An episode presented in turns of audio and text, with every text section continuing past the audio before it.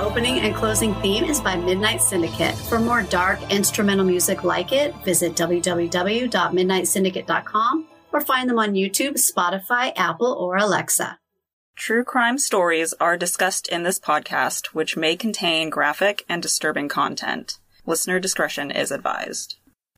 Welcome back to Freshly Brewed Noir. I'm Summer, And I'm Jennifer. and this is episode 23, The Doodler. It is. Like we said before, this is from California, San Hometown. Francisco, Yeah, giving you the Cali vibes today. I love California vibes. They're good vibes. Absolutely. But obviously, this case that we're going to talk about, not good vibes. not good vibes. No, no. no. But this But- is a true crime podcast, so that's okay. That's what happens here.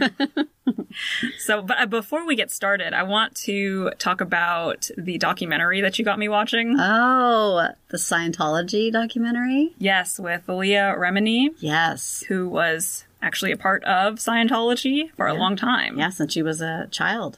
And so I'm not finished with it, but I'm about like nine episodes in, and it's blown my mind that Told you. this cult was founded from the 50s, I believe, Mm-hmm. 1950s, and it's still active to this day.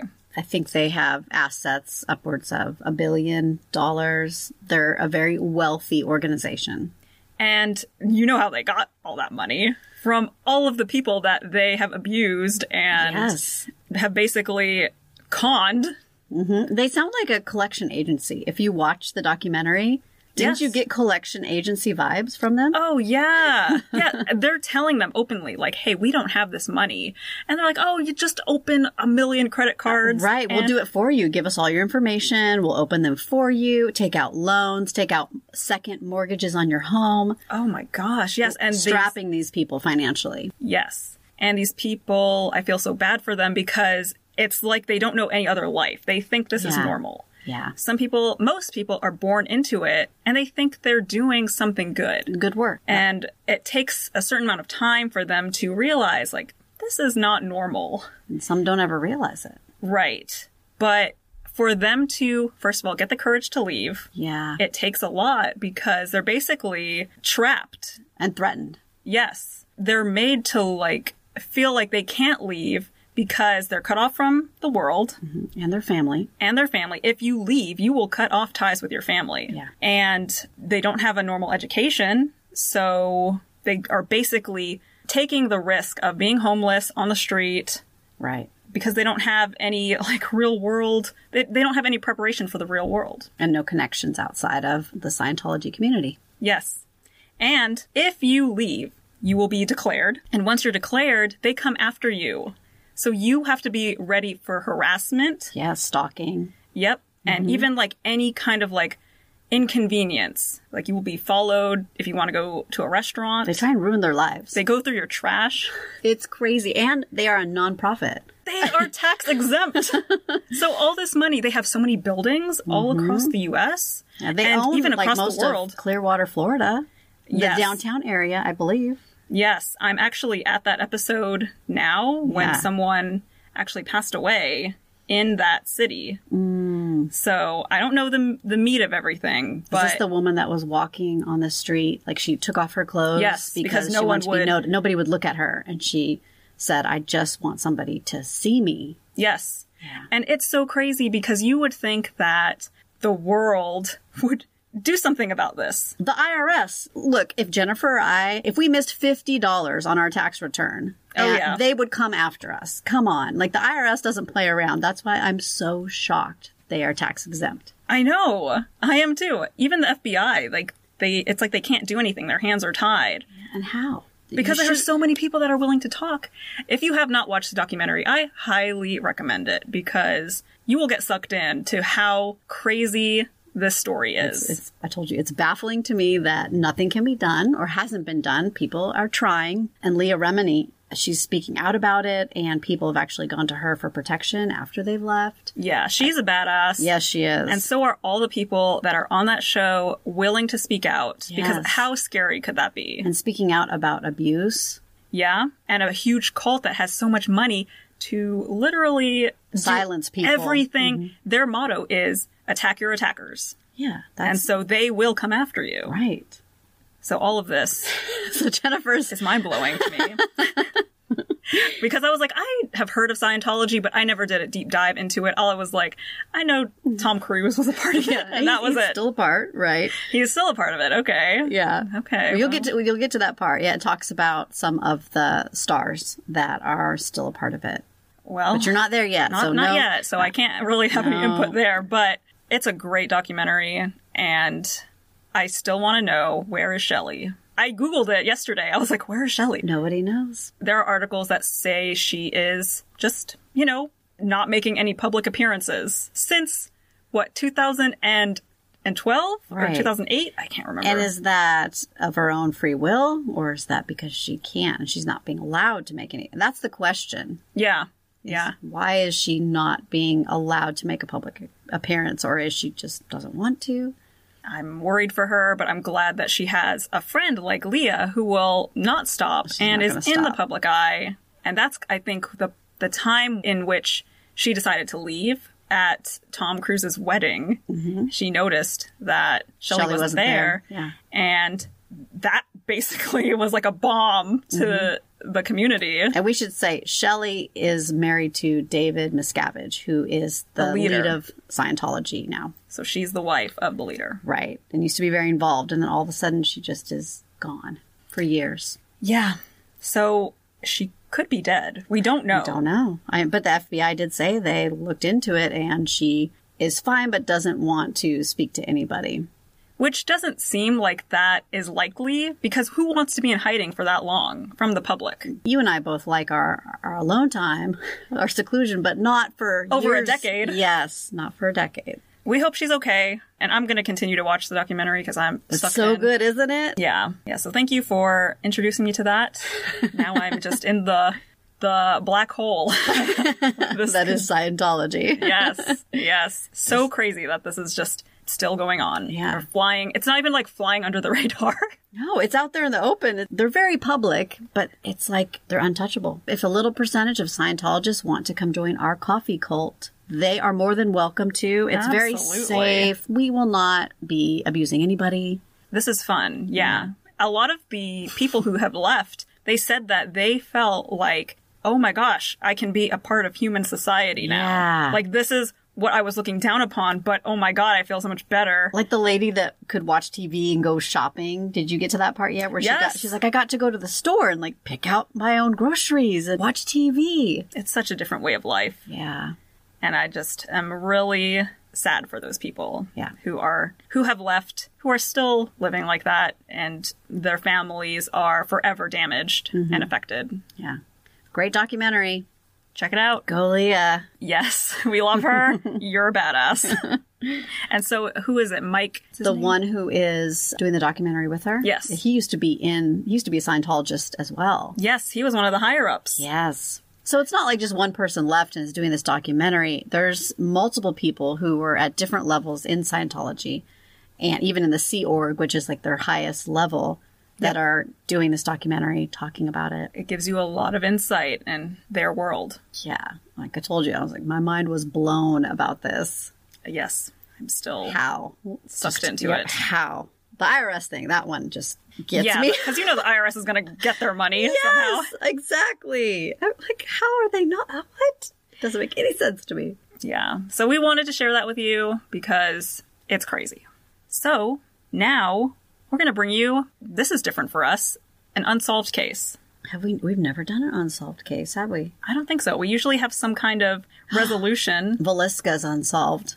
That's true. Velisca is unsolved. The axe murder case. Yeah, that's unsolved. And the Atlanta Ripper murders. So this is a, another one. We're bringing you another unsolved case. And this one was not from like 100 years ago. No, this is from the 70s. I'm ready for it. Okay, so to get into it, in the 1970s, the era of serial killers was rampant with the likes of the Zodiac Killer, John Wayne Gacy, Ted Bundy, and Rodney Alcala. So those probably sound familiar to you, right? Very much. But you've probably never heard of the Doodler, because I know I hadn't. not until you told me about him. He is a serial killer who was active in San Francisco, which at the time in the 1970s was a pretty accepting place to be for the LGBTQ community in terms of the world. compared to some other places like Midwest. Well, like we talked about in Eiler, how awful they were towards the gay community. Yeah.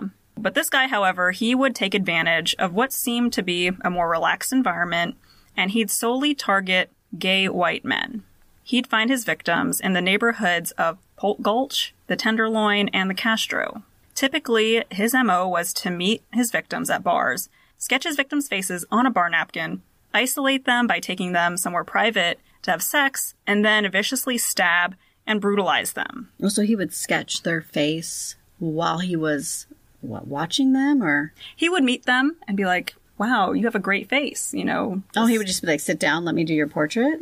Yeah, I guess they would he'd play on their vanity, Okay, right? Like, "Oh my gosh, you're so beautiful. Let me can I can we talk and I'll draw you?" do And we know if he was a good artist? we don't know because his pictures have never been released. Oh, really? So only the FBI has his pictures? Yep, Wow, I wonder why they're not releasing them. that's a good question. I don't know. There's so much that is secret about this case. Samuel Little, you know, he did the portraits of his victims, and they're on the FBI's website. Yeah, I don't know. I couldn't say why Hmm. they haven't released them if they're trying to use that 50 years later. Yeah, it's a lot later to say. Well, interesting. Okay. Right.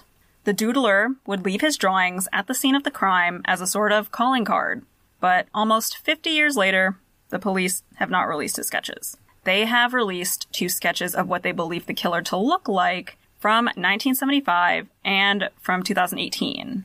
So there is an updated one, which they believe it's aged enhanced. And so he could be what around in his 70s maybe if he was in his 20s. Yeah, possibly. Okay. His identity is still unknown, and this case remains cold to this day. As of now, there are five confirmed victims, but it's speculated that the count could be as high as 14 total victims. It's hard to say which victims were his because crime was at a high, specifically in 1974, with there being 129 murders in the city that year. Wow. The racially motivated zebra murders also occurred during this time. With all of that to account for, it kind of obscures the actual number of murders done by the Okay. doodler. Cuz they're not sure which ones are actually his murders. Exactly. Okay. Now, we mentioned the zebra murders, and I didn't know much about them, so I kind of just want to touch on them a little bit. Okay. These murders were committed from October 1973 to April 1974 by a cult consisting of four black Muslim extremists that were devoted to killing white people. They also called themselves the Death Angels. This string of serial murders left 15 people dead and 8 or 10 wounded, but may have killed up to 73 people since the 1970s. Oh, that's a lot. Wow. They would drive around town looking for victims to abduct and kill. These assaults were brutal and would include rape, being held at gunpoint or shot, and sometimes the victims would even be hacked to death with a machete. I believe I was Ah. reading one woman was raped or groped and then was basically almost decapitated because they had hacked her neck so Oh, much with a God. machete. So, honestly, that could be an episode in itself because there's so much to that story. The task force organized by the police would communicate through the radio exclusively on Channel Z, which inspired the name Zebra. Zebra. Okay. Survivors would tell police that the attackers were young black guys, and it was encouraged that the SFPD stop any black man that fit the description. That's pretty much a violation of people's civil rights, Right. and so the federal court just shut So that down. You can't do that. Exactly. The police put out sketches of the suspects and a $300,000 reward. One of the accomplices ended up confessing to get the money, which led to four arrests. Wait, so one of the accomplices confessed and they gave him the money? Yes, so he wasn't one of the main four, though. He was just there. Okay, so he saw it happen? Did he Yeah. participate? He did not actually kill anybody. Okay. No, but he saw it happen. Just And watched it happen. yeah, so if we ever do an episode on it, I'm sure we'll get into those specifics. Okay. But the significance here is that this was occurring around the same time as the Doodler murders were also happening. And so that's why there wasn't a way to kind of figure differentiate out which yeah, one was a doodler killing and which one was a zebra murder. Exactly. Okay. I do kind of want to set the scene. It's important to remember the state of the social climate in these times. It was illegal to be gay and to even dress in a way that may suggest that you would be included in the LGBTQ community. People would definitely like suspect you. And this was the 70s. Yes. Okay. If women dressed a bit tomboyish or if men dressed more feminine, it was frowned upon and not considered gender appropriate. People lost their jobs, connections with friends and family, and would be harassed if there was like a slight inclination Isn't that awful? it's crazy to me. San Francisco was more liberal because since the 19th century, people were more open to cross dressing and generally being more gender progressive, but that didn't mean that there weren't still struggles and discrimination happening. Since things were happening in the Tenderloin, I want to note that it was a low income neighborhood with affordable housing and it was known for its illicit activity. The club scene became integrated into the gay community because it was one of the only places that they felt like they weren't judged. The mainstream media wouldn't cover these murders, being that all the victims were gay men. And something to remember is that in 1974, the American Psychiatric Association had just recently stopped classifying homosexuality as a mental disorder. And since the anti gay sentiment was set by the press, the attitude would continue on into law enforcement. And so that's how they would handle it with that attitude when they would go investigate. Local LGBTQ media outlets, such as The Advocate and The Sentinel, had to report on these murders. Sodomy was illegal in California until 1976, and police spent a lot of time raiding gay bars, like we've talked about before. Right. In Eiler's case. Yes, and Herb, right? And Herb, you're right. and arresting gay men, despite the city's reputation for tolerance. Police would even entrap gay men by pretending to prowl the streets for hookups in areas where they knew they would congregate. Acts of violence against the LGBTQ community were all too common as well. Now, this being said, victims would likely not report a crime to the police because, number one, it was illegal, which is still insane Yep. how, you know, it can be against the law to love who you love as a human, a consenting human. Right. And number two, because you wouldn't be taken seriously and you had so much to lose from outing yourself. Like you could lose your Your job. job, your family, right. Yeah. Victims were more likely to be arrested rather than the assailant. They were more. That's crazy. isn't that crazy? Like you could get arrested just for being yourself and just living in your in your Right. truth. So you're assaulted and you go to the police and you're the one that gets arrested. Exactly. Because you're gay. So crazy to me. so that is stupid. messed up. Yeah. They were more afraid of anti gay prejudice than the thought of being murdered, and were basically left to their own devices to find ways to defend themselves or find protection. It became common practice for them to form civilian patrol groups that would communicate through walkie talkies. One I want to mention would be the Butterfly Brigade. They carried whistles, which started the whistle movement. And I think that's just so badass of them to rise above those odds that they were given. Yeah. Like if the police won't help us, we'll do it ourselves. Yeah, we'll protect each other. It's and it's still sad. that they- yeah, sad that they had to do that, but awesome that they did it. Right. We've seen this pattern when talking about Baumeister and Eiler's episodes, and sadly, we see it again here. That being said, let's talk about where we think these crimes started. The Doodler's victims could be an assortment of these three categories middle class men, sadomasochists, and drag queens. The violence against drag queens would make it seem like there was a strong hatred towards transgender people, but the attacks done at the upscale bar scene would differ, making it seem like these were separate killers. So he was inconsistent in his method. Some would be mutilated and others stabbed repeatedly. The only way that they would link these murders together would be the artwork that was left at the scene. Okay, because I was about to ask you, well, how do we know some of them weren't from the zebra killings? But if the artwork was left there, they knew it was the doodler. Yeah. Okay.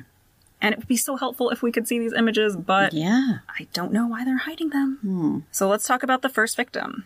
On the early morning of January 24th, 1974, Gerald Earl Kavanaugh's body was found fully clothed and stabbed 17 times, front and back, lying face up on Ocean Beach in San Francisco, California. Wow. Have you ever been That's to brutal. Ocean Beach? I bet. Yeah, we went to San Francisco in the '80s to visit my uncle, and then after I became an adult, too, me and friends or me and my husband would drive down there. It's just beautiful. It's a beautiful place. I love it. He was a Canadian American immigrant, 49 years old, who is believed to be the first victim. It was determined that he was conscious at the time he was killed and attempted to resist his assailant, being that he was found with self defense wounds. When he was first found, he remained unidentified and was named John Doe number 7 by the medical examiner.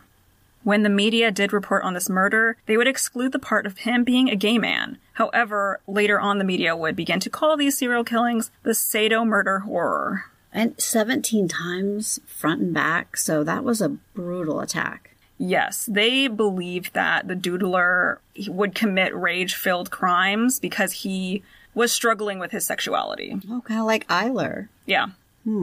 I believe that if people could accept their sexuality more and would be in a more accepting society, maybe they wouldn't feel this way about themselves and have to resort to these kind of things, you know? Yeah. Kavanaugh's body was reported to the police by an anonymous 911 call made at 1:25 a.m. that day.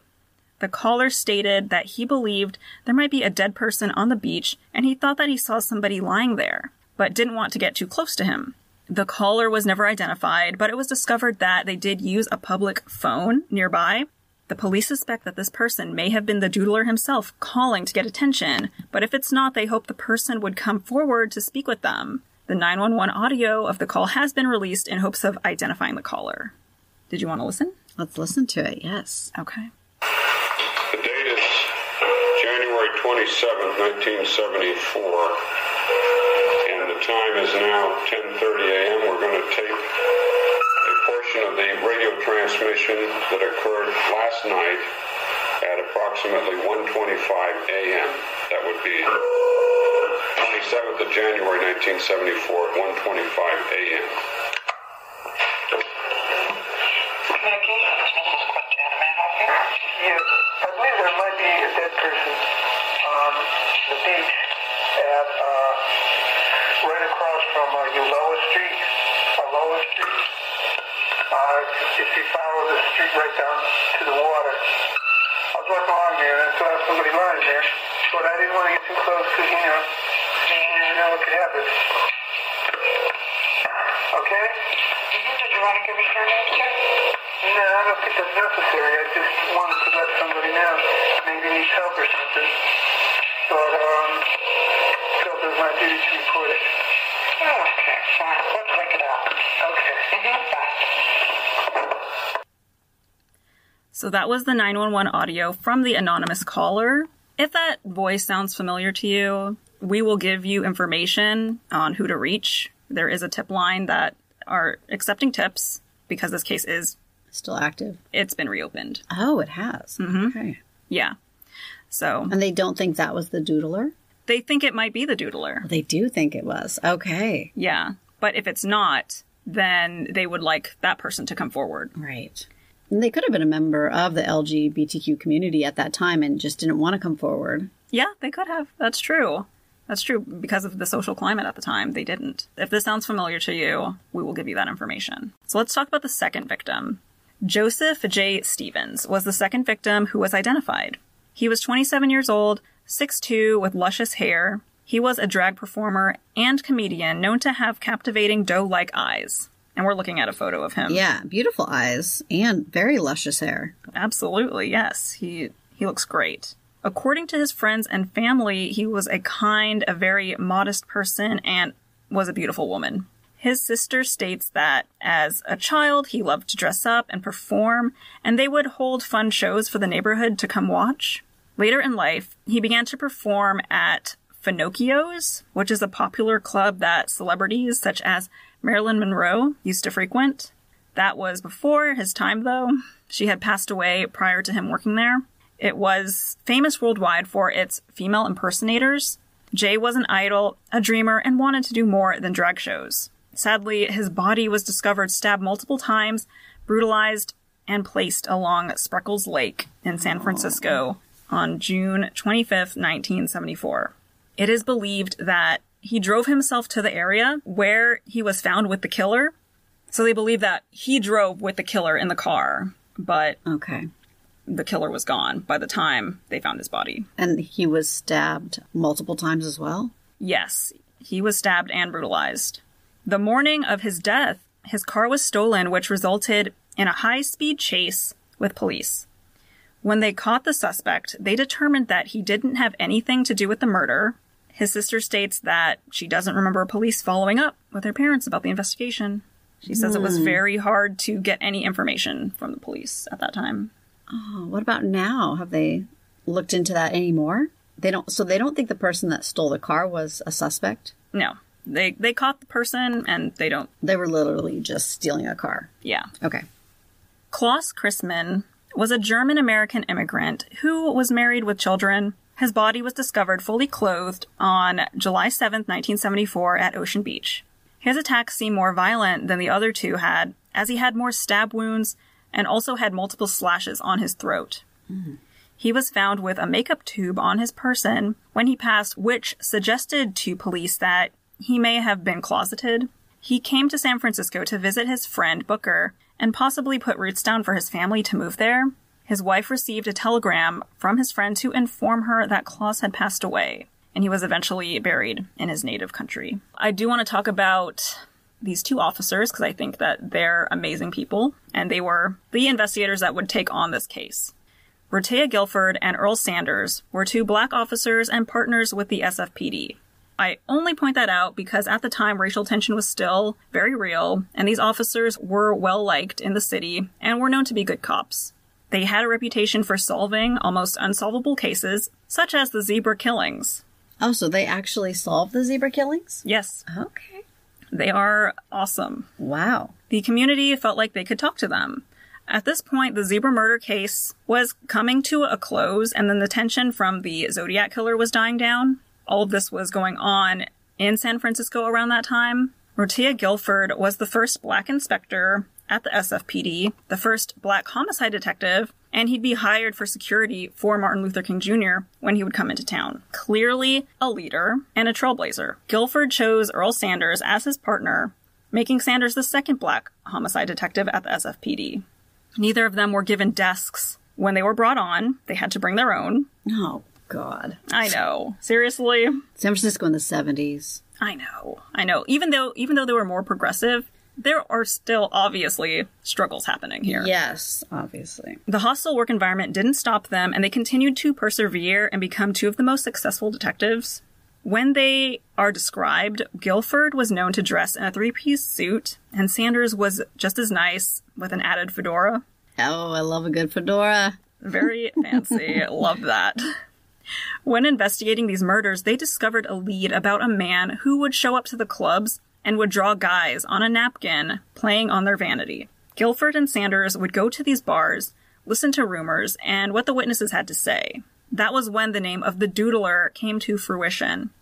Something I also want to note is that during this time, they were taking part in a federal class action lawsuit against San Francisco's Civil Service Commission.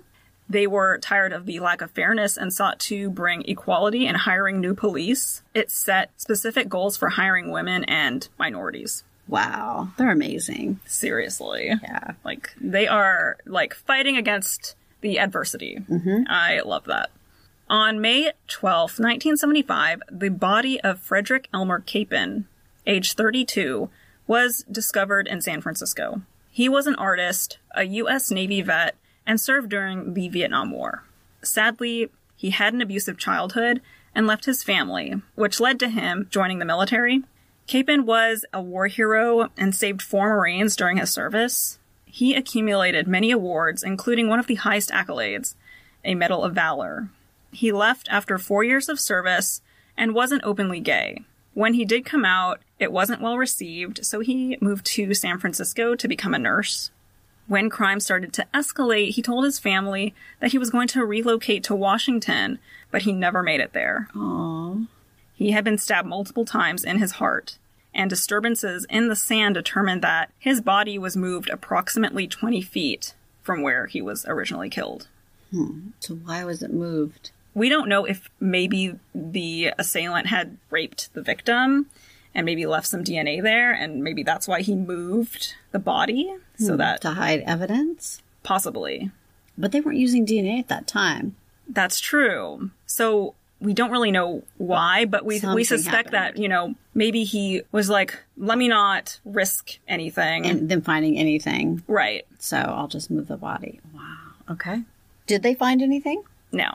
Harold Goldberg was a Swedish American immigrant, a working seaman, and he was 66 years old, so much older than the previous victims. His body was found on June 4th, 1975, about two weeks after his death in Lincoln Park. His body was decomposed when found, his underwear was taken, and his pants were unzipped. So some of the previous victims, it sounds like they were fully clothed, and then some are not, Yeah, he was inconsistent with and then some His are methods. older, some are younger. Yeah. So it's hard to tie down a victim profile. The only thing that they possibly had in common was that they were they were gay. and then they were sketched. Those two things. Yes. Okay. His murder seems inconsistent, but it's believed that he was the final victim of the doodler. Harold. Yes. Okay. Harold Goldberg. In July of 1975, there were two men attacked separately at an apartment complex in San Francisco. One of the victims that survived was recovering in a hospital bed from several stab wounds and a pierced lung. The police would get the description of the doodler and would be able to create a sketch of what the assailant looked like. The description was as follows late teens to early 20s, slim build and lanky, long face, about six feet tall, and an African American male. In 1977, the San Francisco police revealed that they had been speaking to a suspect for a year but never confessed to the crimes. Three possible victims of the doodler refused to testify because it meant coming out and they were terrified of revealing themselves. It's believed that these were high profile people. One was a celebrity, another was a diplomat, possibly from Europe. Police couldn't build a case without their testimony. What kind of information did they have? They were They sur- victims. like yeah. they survived attacks. Oh wow. Yes. And they would not testify. Nope, because they were so scared about what would happen to their reputation. In 2019, police confirmed that the man was still alive and still a person of interest. So, just three years ago. What? Yes, That's great. Yes. So he's still alive, walking around. yes, But why haven't they done anything? They just don't have enough evidence against him. I mean, they have There is- DNA. there is nothing solid that is. no DNA from any of the what? And none of the people that were previously attacked and survived would come out now about it. Yeah, they're still not wanting to come out. Wow. Activist Harvey Milk publicly expressed empathy for the victims who refused to speak, with the police stating, I understand their position. I respect the pressure society has put on them. He elaborated that the three men likely feared damaging relationships with family and in the workforce, citing that he believed 20 to 25% of 85,000 gay men in San Francisco were closeted about their sexualities. And this was in the 70s, late 70s still. Yeah. Yeah. Isn't that number insane? Yeah. Because they couldn't come out, they could get arrested. Yeah. They could get arrested. It's just Abuse. I mean, there's just a lot of reasons why they couldn't be honest about it. Exactly.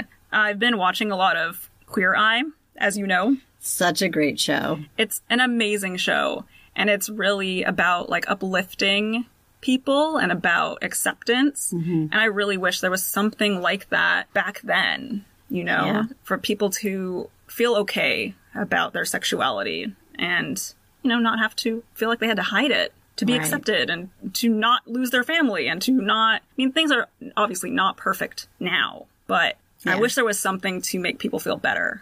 I know. Our youngest son talks about how there are some kids that um, their families are not accepting of their sexuality. And that's just sad to me. It is. I, I really hate that. Yeah. That they can't even feel like they can be themselves with their family. No. The people that should be the closest to you, right? Exactly. I know that you would always accept. I would.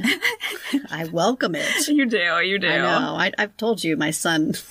Y- Yes. he's like, it feels like he's disappointing you. I, I know. He goes, I feel like if I tell you I'm not gay, I'll disappoint you. I was like, no, did I go too far that way? no, I mean, you're just so accepting and you don't, you don't want them to have any in- inkling of Right. feeling that way. Yeah, I don't want They them to ever feel can't. like they couldn't be whoever they want to be, love who they want to love. Yes. We need more humans like you out here, here in this world. Whatever they decide is, I support it. I, they will not disappoint me if they come out as straight. come out as straight. All right. Well, let's talk about this plot twist. Okay. In 1977, the San Francisco Sentinel reported that a local psychiatrist had informed the police that one of his patients had confessed to being the doodler. Yet nothing ever came from this, and no arrests were ever made. Now, is that like the patient confidentiality Yes. being an issue? So they, but why? Well, they told somebody, Yeah, he broke that confidentiality. But then he didn't say the name. He just said, "Well, I think I know who the doodler is," but that's as far as I'm going to go with breaking my oath. That's so stupid. Seriously, it's like you might as well just tell us You've already- everything. yeah, you've already messed up, right? So the doctor reported that his patient was struggling with his own sexuality and was killing in response to his own feelings. That sounds like it could be. How did my voice just crack there? I don't know. I'm way past puberty. I didn't hear it crack. Okay. In 2019, it was discovered that the police apparently had no idea who the psychiatrist was. They asked the community for any information on this doctor who they believed to have the surname Priest at Highland Hospital. So Officer Guilford had wrote down the name Priest because I guess that's the name they gave over the phone, but when they tried to follow up on that, there were no leads. And so that's the only thing they had to go off of. So that could have been a fake name, an alias they used. Or it could have been the wrong name. It could have been misheard Oh, okay, and maybe just something similar. right. So they're looking So for what's similar? priest. Maybe it could be something else. priestly. I think so. I was listening to the Doodler podcast, which we'll talk about later. They have a podcast about him. Yes, a San Francisco journalist started a podcast about the investigation on the Doodler. Oh. and there- that's kind of what has started this investigation again. and reopened it. so, but he says that is it? possibly the name could be priest Priests, okay. instead of priest. Did they look into that? They are actually looking into that, but nothing has come So from it we yet. could have answers in this decade, Jennifer. Possibly, possibly. This could be like the Golden State Killer. Oh yeah, especially with DNA. yes. Oh, mm-hmm. serial killers, watch out! Heck yeah, we're All you '70s, '80s serial killers. going to be exposed. Uh-huh. Unfortunately, trying to follow up on that information or that name would prove fruitless since anything before the 1990s was purged with the police department. But it's believed that this patient's identity is known. However, Purge. They just got rid of everything. Like we're cleaning house, we're doing the Marie Kondo thing, and it doesn't bring us joy anymore. Let's toss it out. I guess so. Yeah, they just Everything before the '90s gone, done. yes. Oh, that doesn't seem legal. That's what happened. Wow. I don't know if there was some kind of like electronic database that maybe they tried to scan stuff into, but anything paper, I think they got rid of. Hmm.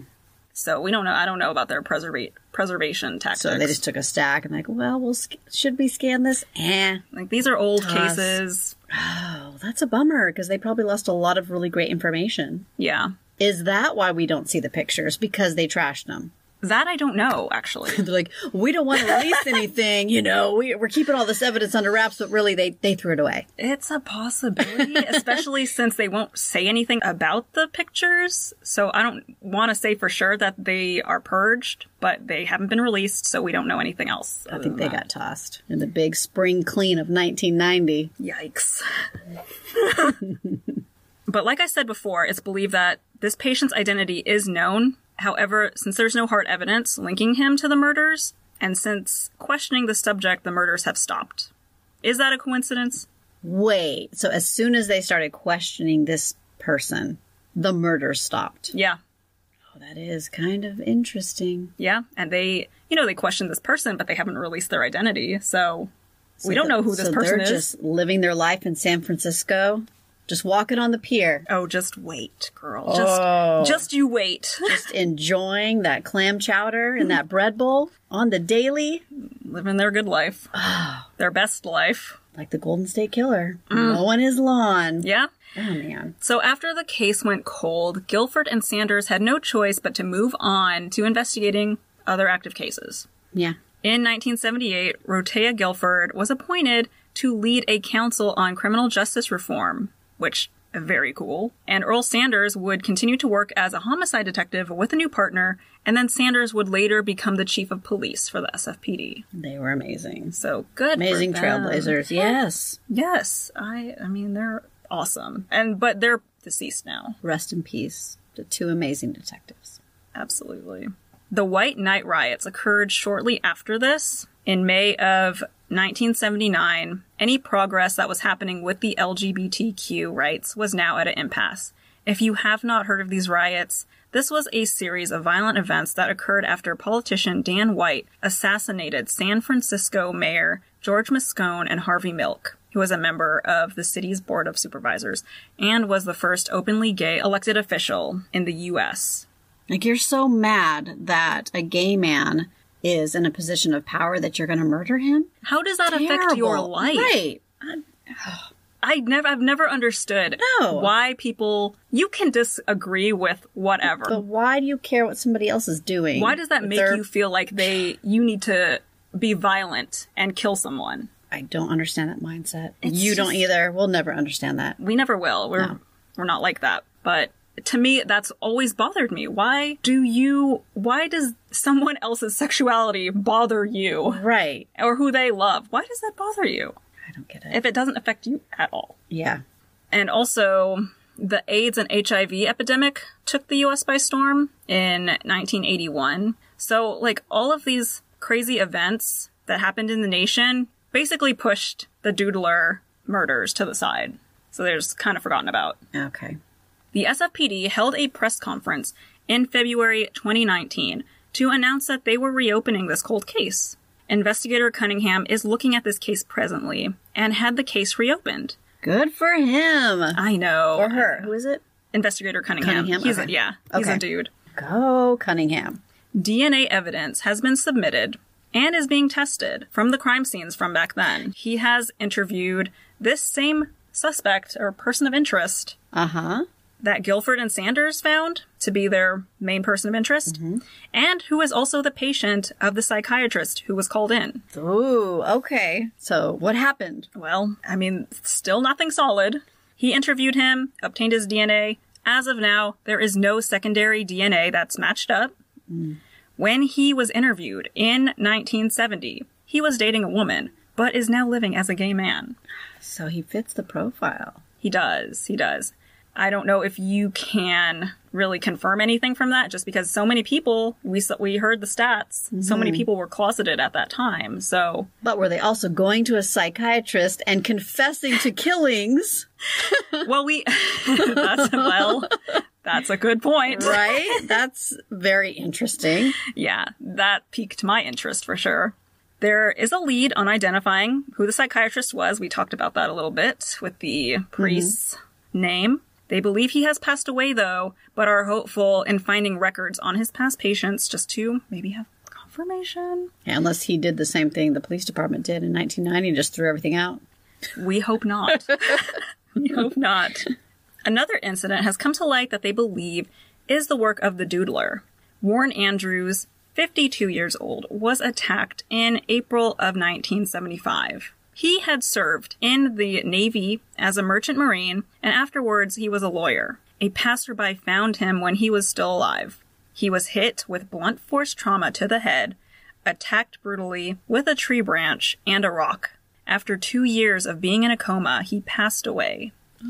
He wasn't stabbed, but since his family has given reason to believe that he may have been gay, and this attack happened around the same time, but prior to the last victim, Goldberg, Okay. it seems like this may be connected. So they are basically trying to just look at old cases that were never solved and maybe, Which could have been doodler cases. yeah. Okay.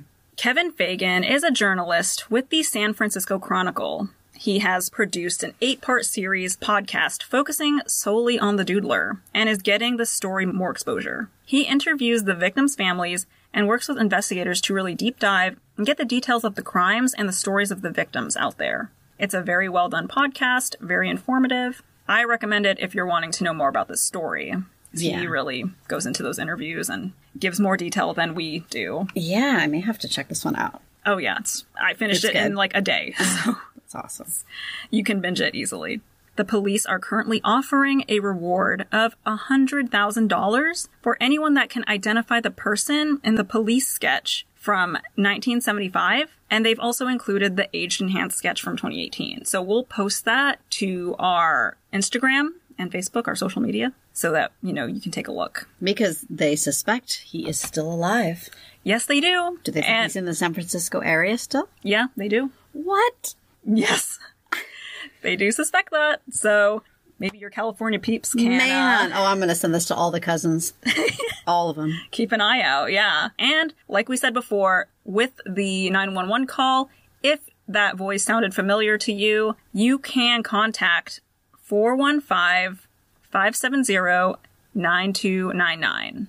That's the tip hotline for any leads. That's great that they've reopened it. I know. They're like on a mission. Yes, I Like, love we're going that. to get some justice here. Yeah. So I love that they're trying to do that. okay, well, hopefully he will be caught like the Golden State Killer was caught many decades after he had stopped murdering. Heck yeah. He and he was so awful. Oh, he was terrible. Yeah. But Paul Holes and all of his people, they they got him. Well, So hopefully this case will have the same results. I hope so. Because they all the victims deserve justice and their Yeah, families. families, exactly. So we do have some shout outs. Oh, yes, we do. That's right. From reviews. Yes. Do you want to give some shout outs, girl? Yes, I do. Okay, let's let's do it. We want to thank SK1885 and Credit Genius. Thanks for the sweet reviews. Keep them coming. Yes, if you guys want to leave us reviews, we will totally shout you out. Yes, we love five stars. Just, you know, if you if you're wondering. Those are our faves. and we want to shout out Andy. He has joined our coffee cult. Is that like 6 now? How many do we have? I think so. Yes. Wow. We need to keep a We roster. need to keep better track of our coffee cult. See, this is why we're no threat, you guys. we I don't know. even know how many we have. yes. Yes. But we're going to get on it in 2022. We will. Mm-hmm. Yes. So A Rue, thanks for joining. Welcome. Yes. Hobbies. And if you haven't heard our previous episodes, why is he a roo, Jennifer? Because cold brew We- or brew isn't our is our initiation name. Right. So we drop the suffix of your name and give you Rue for Yeah. cold brew. So he's so Andy is a Rue. I know it sounds like a Disney name, but But we're a happy coffee cult. So it's everything is positive. there's there's no brutality. no.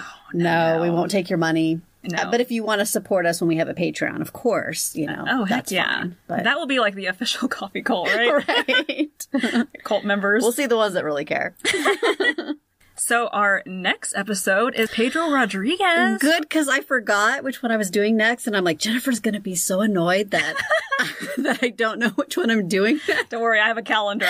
A Google I calendar. know, which I haven't even gone in and accepted the link yet. So I'm like, oh my gosh, I mean, she's gonna be so annoyed with me saying, "What's my next one?" But that's that, right, never that. Pedro Rodriguez. He's our Dexter, isn't he? Oh my gosh, I've been waiting for this one. Okay. Because even though I've heard about this, I forgot all the details. I will and get so you when we details. Mm-hmm. Uh, dive into this one, it's going to be crazy. This this one is, I think, gonna be really interesting and very, I think, gory because I think there's a lot of yes, I think there's even like a mutilation. sacrifice in there, Yeah, it's it's pretty bad. a ritual sacrifice. Yes. So Pedro be a first for Rodriguez- us. Uh, Yes, it will. We haven't done any ritual sacrifices. And self-proclaimed vigilantes.